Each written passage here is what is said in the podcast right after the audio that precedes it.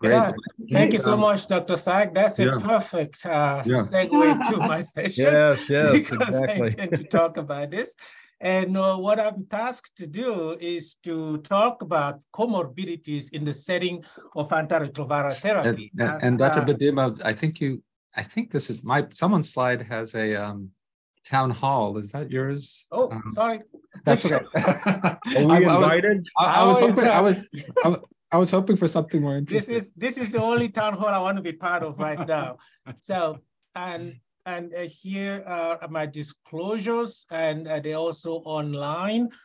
And here are the objectives. Attending this presentation, what I would like us to come away with is a review of the trends in comorbidities and their impact in survival of people with HIV, identify predictors of weight gain and cardiometabolic risk of antiretroviral therapy, and list some potential mechanisms. Then finish with applying best practices in prevention and management of cardiometabolic risk, including diet and exercise. So let's look at this outline. We will look at the trends in comorbidities. We look at the magnitude and predictors of weight gain associated with antiretroviral use, both in naive, experienced, and uninfected. And then look at potential mechanisms, and then finish on with prevention and management advice. Let's start with this question. This is MJ, a 30-year-old Hispanic female who was diagnosed with HIV in 2017 on routine screening. She had no history of opportunistic infections. Her baseline CD4 count is 159 and viremia 857,000. She was hepatitis B immune, hepatitis C negative.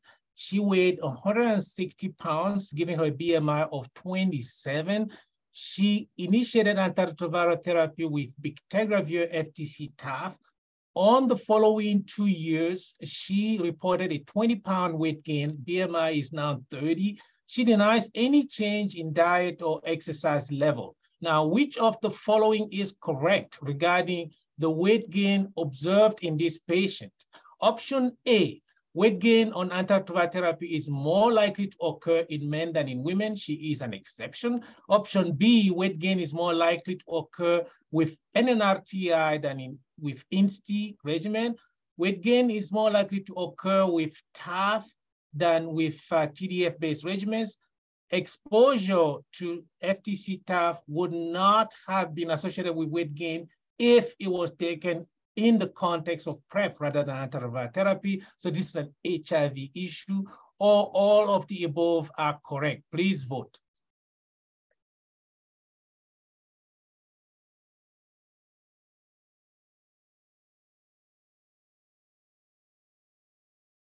All right, so by far and away, the winner is weight gain more likely to occur with TAF than with TDF. I do agree with the wisdom of the group, and I don't know if any of my co-panelists want to weigh in as well. Some of the answers you put up here, Dr. Bedimo, are really helpful, because your own data showed early on, and then many other studies have shown that weight gain is actually more common in women than in men. Right. And then that includes randomized trial data. And similarly, a manufacturer-sponsored trial found that NNRTIs were less likely to cause weight gain than integrase inhibitor-based regimens. I see a number of my co-panelists nodding, so maybe I'll let someone else weigh in with their thoughts as well.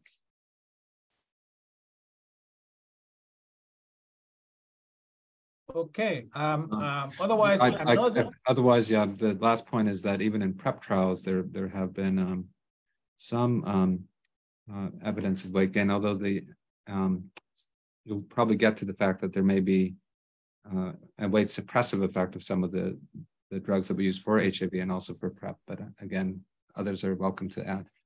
Correct, thank you. And the weight suppressant effect of some of the drugs, NNRTI and TDF, respectively, would complicate our assessment of weight gain with the other ones. So now there has been a dramatic decline in the mortality of people with HIV since the advent of modern antiretroviral therapy and effective management of opportunistic infections. Now, the remaining survival gap, as I would call it, less than 10 years in most estimations, is driven largely by comorbidities, hence the importance of this presentation.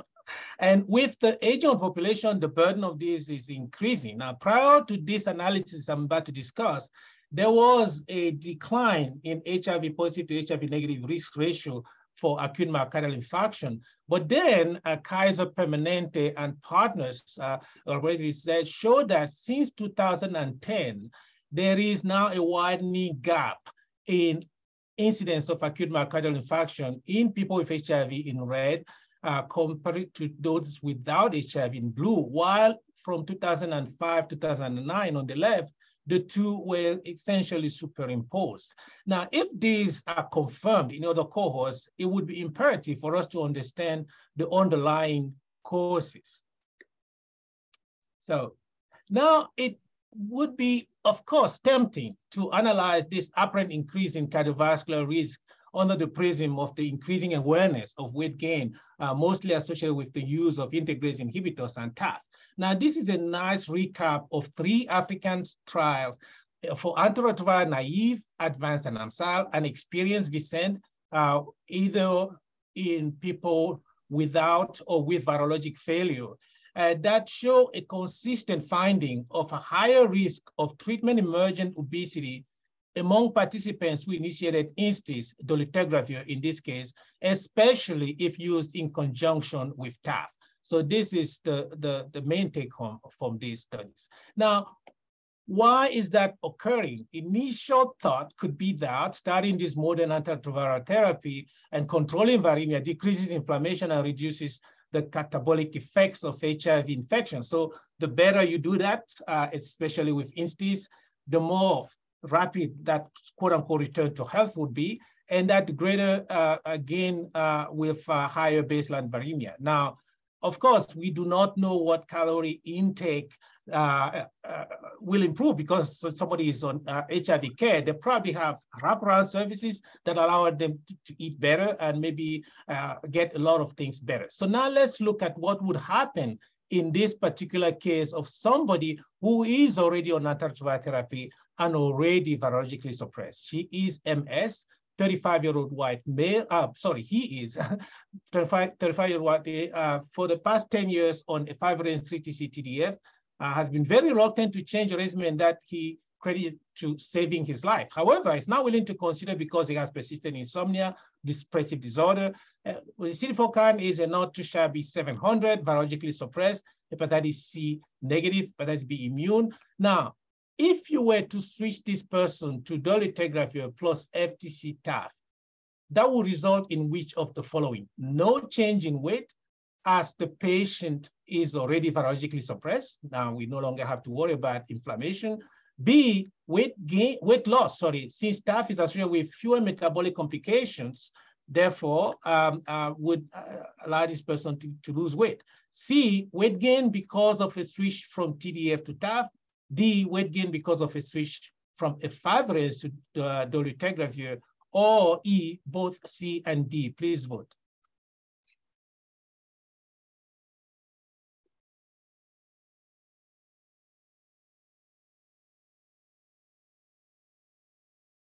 Now let's look at the results.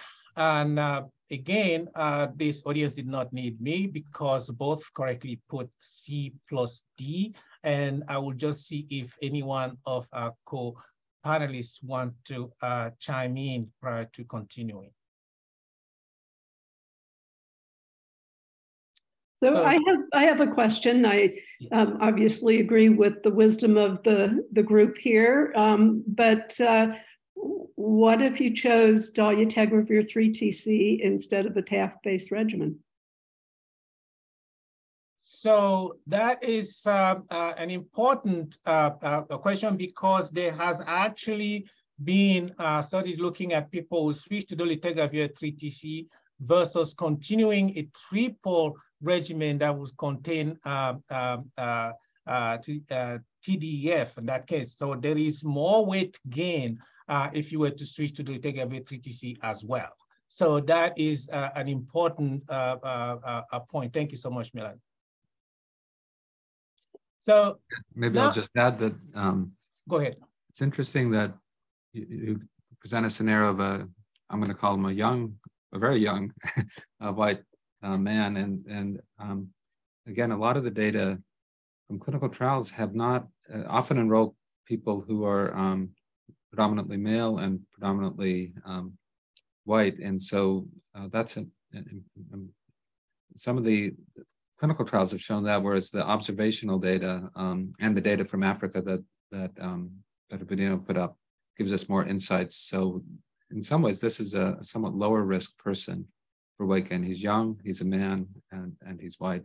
But nevertheless, I agree with the panel. I think there is good evidence that we're probably about to see that supports the idea that TDF and efavirenz have some weight suppressive effects. And when you change those, people can gain weight. Right, thank you.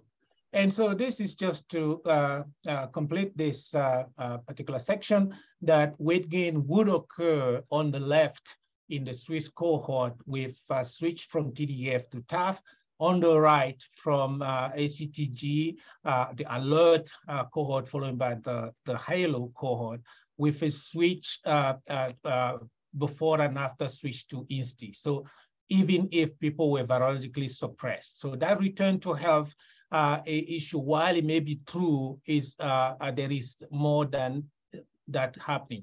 As another consideration is the OPRA cohort, weight change with switch from TDF to TAF while maintaining other antiretroviral class and anchor. So regardless of those anchor drug, a switch from TDF to TAF was associated with increased weight. And again, like Raj said, that could have been because of the prior weight suppression from TDF. Now let's examine weight gain in the context of the pathogenesis of these chronic complications of HIV. We started with highlighting that cardiovascular disease risk ratio between HIV and non-HIV appears to be increasing. Now, I always think that when you look at these comorbidities, think of three potential groups of factors. The patient comes to HIV with some baggage, which is genetic, behavioral, or otherwise, especially things like smoking, very prevalent. And then the virus, the inflammation and the causes, not immune activation, may not be completely abated, even in the context of chronic virologic suppression. And then sometimes they're co-infections. And the layered on that is the antiretroviral therapy. So this is what we like to now call about the obesogenic epidemic, which really overlaps with HIV epidemic, mostly affecting Blacks and Hispanics, and mostly in the South in the US, and is growing. And we know that even if you have virologic suppression on antiretroviral therapy, inflammation, immune activation persists over and above people who do not have infection. And that these HIV parameters are predictors of acute myocardial infarctions in this VA study, for instance. So we know that the virus induces adipocyte dysfunction. This is what is newly appreciated in these studies by Gorwood et al. But this is likely worsened by exposure to integrase inhibitors. And now they has newer studies presented at the comorbidity conference about hypoxia-inducible factor as a potential mechanism by this of this adipocyte toxicity. So we may be having viral effects and treatment effects compounding each other. Now, even in the context of and this star study suggested to us that if you deferred antiretroviral therapy, you gained more weight than if you started immediately. And again, this is important to analyze because most people here were on NNRTI and on TDF, very few on INSTI. So that again shows you that these two drugs, NNRTIs and TDF, may be suppressing weight that would otherwise have occurred. Now, this is another alarming fact that, you know, we have this study by NESCAR et al. In the RESPOND cohort showing that INSTI initiation was associated with an increased risk of a 2.5-fold greater incidence of cardiovascular disease within 6 months of exposure compared to no exposure at all. And if this sounds familiar, it should, because this mirrors what we have seen 12 or 13 years ago with abacavir initiation. Now, again, is this weight gain? I don't think that weight gain would have occurred in 6 months enough to cause increased risk of cardiovascular disease. So we probably need to look for the possibility that the cardiometabolic risk, if true, from this integrase inhibitor and or TAF may not necessarily be going through weight gain. And this is another analysis looking at diabetes at INSTI initiation, published this year by O'Halloran et al. This showed that, you know, raltegravir, less so, but efavirenz and doletegravir were associated with incident diabetes. Bictegravir was as well, but was not statistically significant because there were very, very few people on Bictegravir, similar with TAF. So, and again, trying to make sure we don't conflate weight gain with cardiometabolic risk is this analysis from the EuroSIDA showing that increase in weight was associated with increase in diabetes, but not of all-cause mortality, which was predicted by a decrease in weight in this analysis. So now that we have identified the problem, can we do anything about it?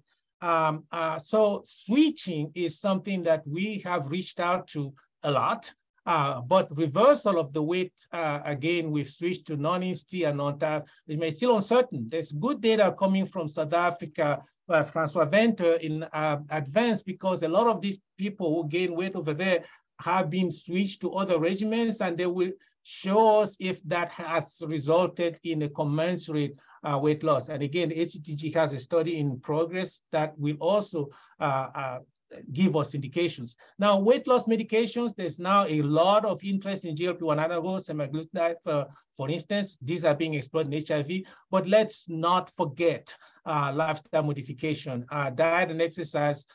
Reported work, ancillary benefits in people with HIV include prevention medication of other non-AIDS complications. So, and our guidelines, what we're saying is the counseling regarding possibility of weight gain and potential cardiometabolic complications is recommended for people with HIV initiating or switching ART, but a special attention to diabetes, because there's also no evidence that ART switch would be mitigating. Metformin is still first line. It's important to stick with exercise, and these are the calorie guideline options for weight loss. And what we're saying is that the yearly diabetes screening and assessment of cardiometabolic risk of patients receiving INSTI-based ART, especially given the data I just presented, is recommended in here. So I will close here with a summary of our recommendations for cardiometabolic complications and weight gain in HIV, and we'll have time for discussion. We need to document weight. Let's make it another vital sign, and the BMI at baseline and every 6 months.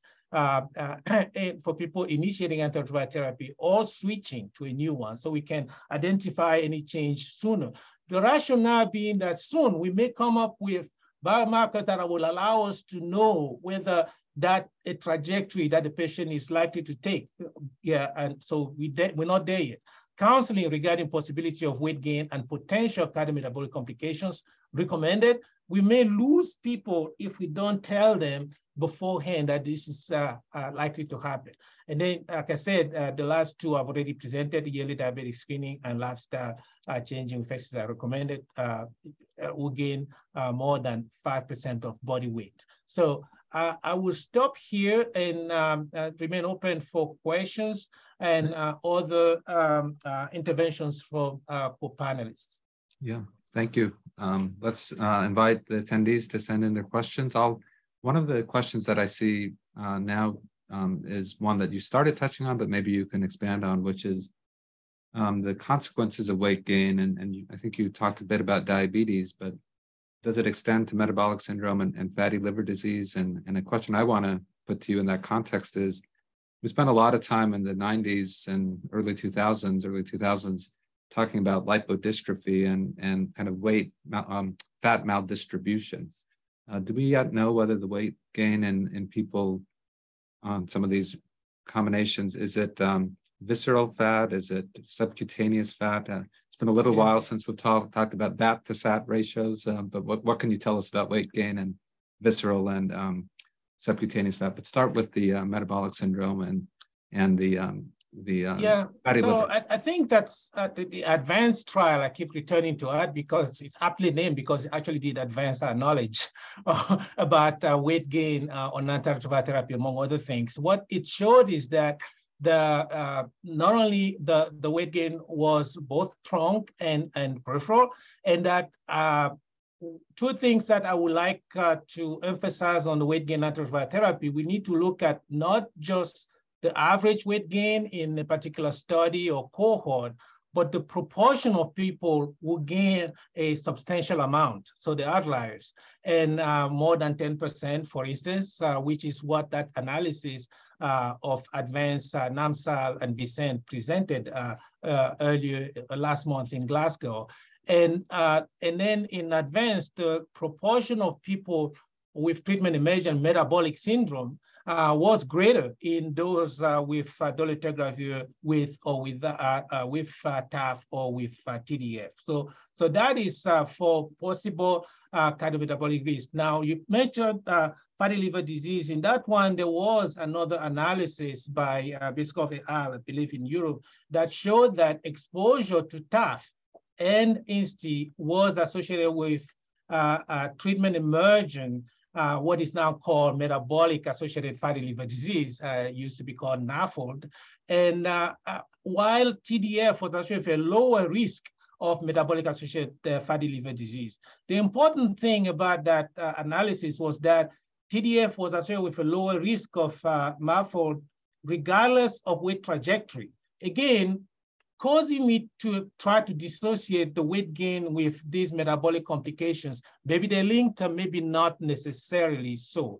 So I don't know if anyone else wants to chime in. No, I think you nailed it, Roger. Dr. Haley here has written in with a question that I was going to ask, and that is the role of the GLP-1 agonist, and it's now becoming used almost as frequently as statins. At least the demand is up that high. Either you or other panelists, how are you integrating this into your practice at this point? Yeah, and I work for the VA, and I have to have permission from on high to do anything unorthodox. So I have not used it yet. I'm very intrigued by the data on non-diabetic general population showing not only a substantial weight loss, but sustained. We know that that exercise, one of the problems we've had is sustaining the weight loss, and it's been shown in a number of the, I believe it's Jordan Lake or others that are looking at this in the context of HIV, and that the data is forthcoming. You know, you're definitely hitting a nerve. We're getting a lot of questions, so maybe we'll do some rapid fire ones and invite any other panel members who would like to also contribute, although Dr. Bedimo really is the person I ask all my weight questions to. What about switching to doravirine-containing regimen? Can you comment on that, what our guidelines say and what you've been recommending? Yeah, and so a lot of people have been asking about switching to a non-INSTI, non-TAF, because those that class and that drug were most associated with weight gain. And the popular question has been not just doravirine, but doravirine with TDF and 3TC. Now, I have to put a caveat that we do not have the data on the efficacy of that strategy. It's being actively looked at in the ACTG, and I hope that it yields the answers that we want. My concern is that when we look at switching, we have to factor in how long somebody has been on the regimen that they appears to have been problematic in terms of weight, because as we've seen in many studies, the weight gain has been front-loaded in the first year or so. And I'm not sure if you had plateaued, whether you should expect much drop. The other problem that I have with the current analysis, the way it has changed in the ACTG, was that they're now including everybody who weighs above a certain amount, not just those who gained during the regimen that went to switch from. So I think it may conflate things. Thanks. I'm going to actually ask Dr. Paul Sachs if he would weigh in on this very issue. Welcome, Paul. Weigh in? Yeah, I was going to comment on that too, but I'll let it go. I was hoping someone would notice. So thanks, Raj. The advanced study has a follow-up that just was published in Clinical Infectious Diseases, showing that people who switched from TAF, FTC, efavirenz, TDF, FTC, efavirenz, or TAF, FTC, dolutegravir to TDF, FTC, dolutegravir went in the predictable directions, meaning those switching it from TAF to TDF actually ended up losing weight. This is a prospective study now. And those switching from TDF, FTC, efavirenz to a dolutegravir-based regimen, even with TDF, gained weight. So I think this is proof that TDF is doing something to suppress weight, and it does so in particular when combined with efavirenz. And I suspect strongly that the ACTG study is going to show exactly that, that unless you are switching to TDF, you are not going to get this weight loss. Great. Because we have a number of other questions, maybe I'll see if there's any comments on what we just heard, and then I'll switch us to cardiovascular disease from weight. Any other comments on that last point? Okay. One thing I just think needs to be mentioned, and I'm sorry I joined late, and it's possible that Roger mentioned this already, but it is possible that this weight suppressive effect of TDF with efavirenz is a toxicity and not a benefit, either because of inhibition of some sort of muscle development or some way of mitochondrial toxicity, and I don't think we know that yet. I do know that in the pregnancy study, it was associated with worse outcomes in women starting TDF, FTC, efavirenz in pregnancy. Yeah, and actually in that regard, we mentioned earlier when we were talking about regimens during pregnancy, the infant outcomes were better in the non-efavirenz group. One of the infant outcomes that was improved was less stunting. That is, the women who received efavirenz and with TDF during pregnancy, their infants have less of a growth, more stunting. Less growth, yeah. No, small infant size and more premature labor in the efavirenz TDF FTC arm associated with lower weight gain. Yeah. There are more weight questions, but the really hot button question that Dr. Wooten asked that I want to put maybe to you, Roger, but others should weigh in. The RESPOND data that you showed us with that transient or the increase in cardiovascular events in the first 6 months after starting an integrase inhibitor, is that leading you to not use INSTI-based regimens in your patients who have a lot of cardiovascular risk factors, say they're a smoker, hypertensive? Would you use that data and apply it to not choosing an integrase inhibitor? Yeah, it's a provocative data. And again, I like I said, it's a bit reminiscent of our experience with Bictegravir in and 2008 or something like that. I think it's a little early to, I mean, I don't think that makes me depart from what we is recommended for most people. I think it's important to say that. And again, the trajectory of increased risk in RESPOND within 6 months and was no longer apparent by 24 months, if my memory serves me right, suggests that it's not necessarily acting on the proximal, risk for cardiovascular disease, and it probably is impacting people who already had a plaque and maybe made it to unstable and nausea because of inflammation or something else. So it's very proximate. It's not something that led to that. Again, when it goes down at 24 months, makes me scratch my head even more. I think it's important that we look at more data than this. And Janice Huber has a question coming back to abacavir in general. I think it kind of fits here. And that is that you noticed in our guidelines this time, we don't really have abacavir as a treatment start choice anymore. And I think the reason for, and the question is, do you just, if you have people on it, do you put them on something else? And that is a judgment. But one of the, we struggled for a while asking, are these data accurate or real? I think there's enough studies now that show there are increased myocardial infarctions on abacavir versus not when somebody's not on abacavir. And that's probably due to some platelet aggregation, at least hypothetically. And so I think it's probably wise as people get older, especially, let's say, over the age of 50, if they're on an abacavir regimen, you can just simplify by putting them on dolutegravir 3TC, and it usually does just fine and mitigates that risk. And I think that's an option for folks overall. But clearly, we're not starting abacavir anymore.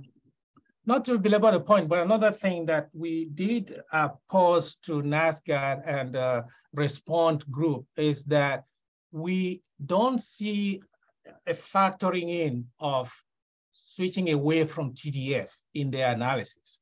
Because if you're starting an INSTI, you're usually starting TAF or stopping a TDF if that INSTI is bictegravir or elvitegravir now, and as well. So I'm curious to see what the response is going to be, because it's very possible that we do have a conflation of switching of the NRTI with what they reported. Maybe I can say something here. I'm actually co-author on the RESPOND paper. And of course, we discussed that a lot. And first, we didn't believe this signal, but we just didn't get it away, with all the sensitivity analysis. But what one has to consider is RESPOND is really a relatively old cohort, and that they have a lot of treatment history before, and it's a lot of switching. And I think for me, it's clear we need to have other cohorts, doing similar type of analysis, and also to really look in drug naives, who start newly, to have as much exclusion of confounding factors as possible.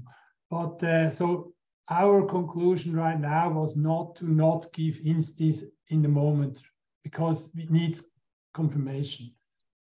This is a very important point. Yeah, this is also why this panel is so great, because of the international contribution. So thank you, Ulrich. That's wonderful.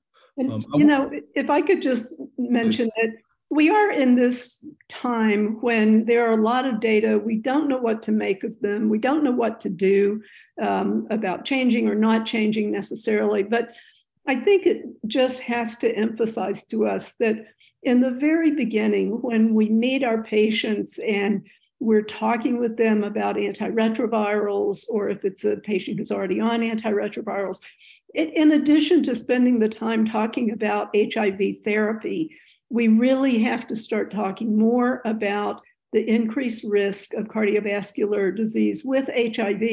And from the very beginning, to start really assessing that person for their risk of cardiovascular disease. So looking at their lipids, looking at their blood pressure, looking at their family history. Do they need a coronary calcium CT to find out if they already have significant plaque?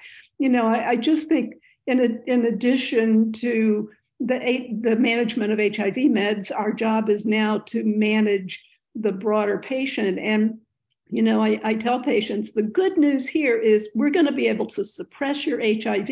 You're going to be able to live a long time and do well, but we can't get rid right now of the risk of having HIV at all. And so and how that increases their risk for cardiovascular disease. So, let's let's not have you die of a heart attack at age 45 with a suppressed viral load.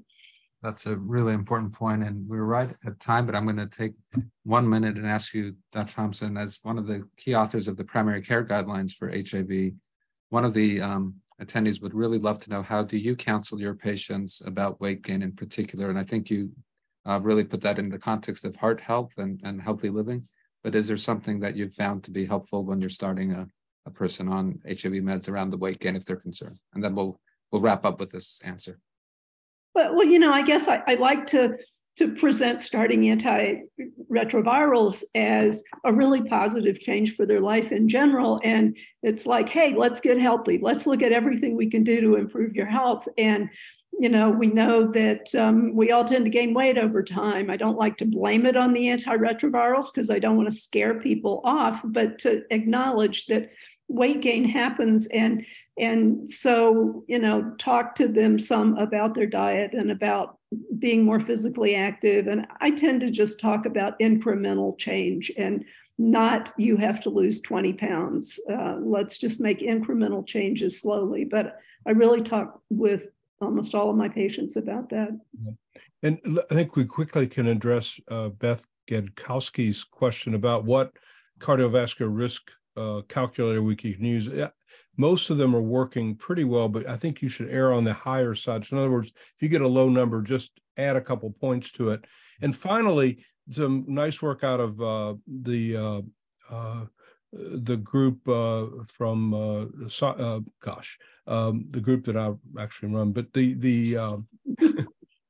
there was a cohort study that showed that myocardial infarctions are actually one-to-one from type 1 and type 2. So don't forget type 2. And we'll get to that with Dr. Springer and Dr. Eaton when we talk about methamphetamine and stimulant use, that there are heart attacks in young people that have nothing to do with traditional cardiovascular risk factors. And Mike, if I can just quickly chime in, you know, I totally agree with you about modifying the risk scores. And there's a terrific paper that was put out by the cardiologists, actually, about HIV risk. And it gives your HIV risk enhancing factors, which are a low nadir CD4 count, any time off of antiretrovirals with prolonged viremia and so on. But, you know, it's a really great paper that gives you step-by-step instructions about lipid management and also a lot of pathophysiology. So I'll just drop that there. That's terrific. Maybe we'll figure out a way to get that into a version of the chat so that people could see it. But thank you for that. I think there are a few more questions that we'll invite our panelists to answer online. That is by chat or by text. And I think we're going to go from one set of complications to another, which is the issue of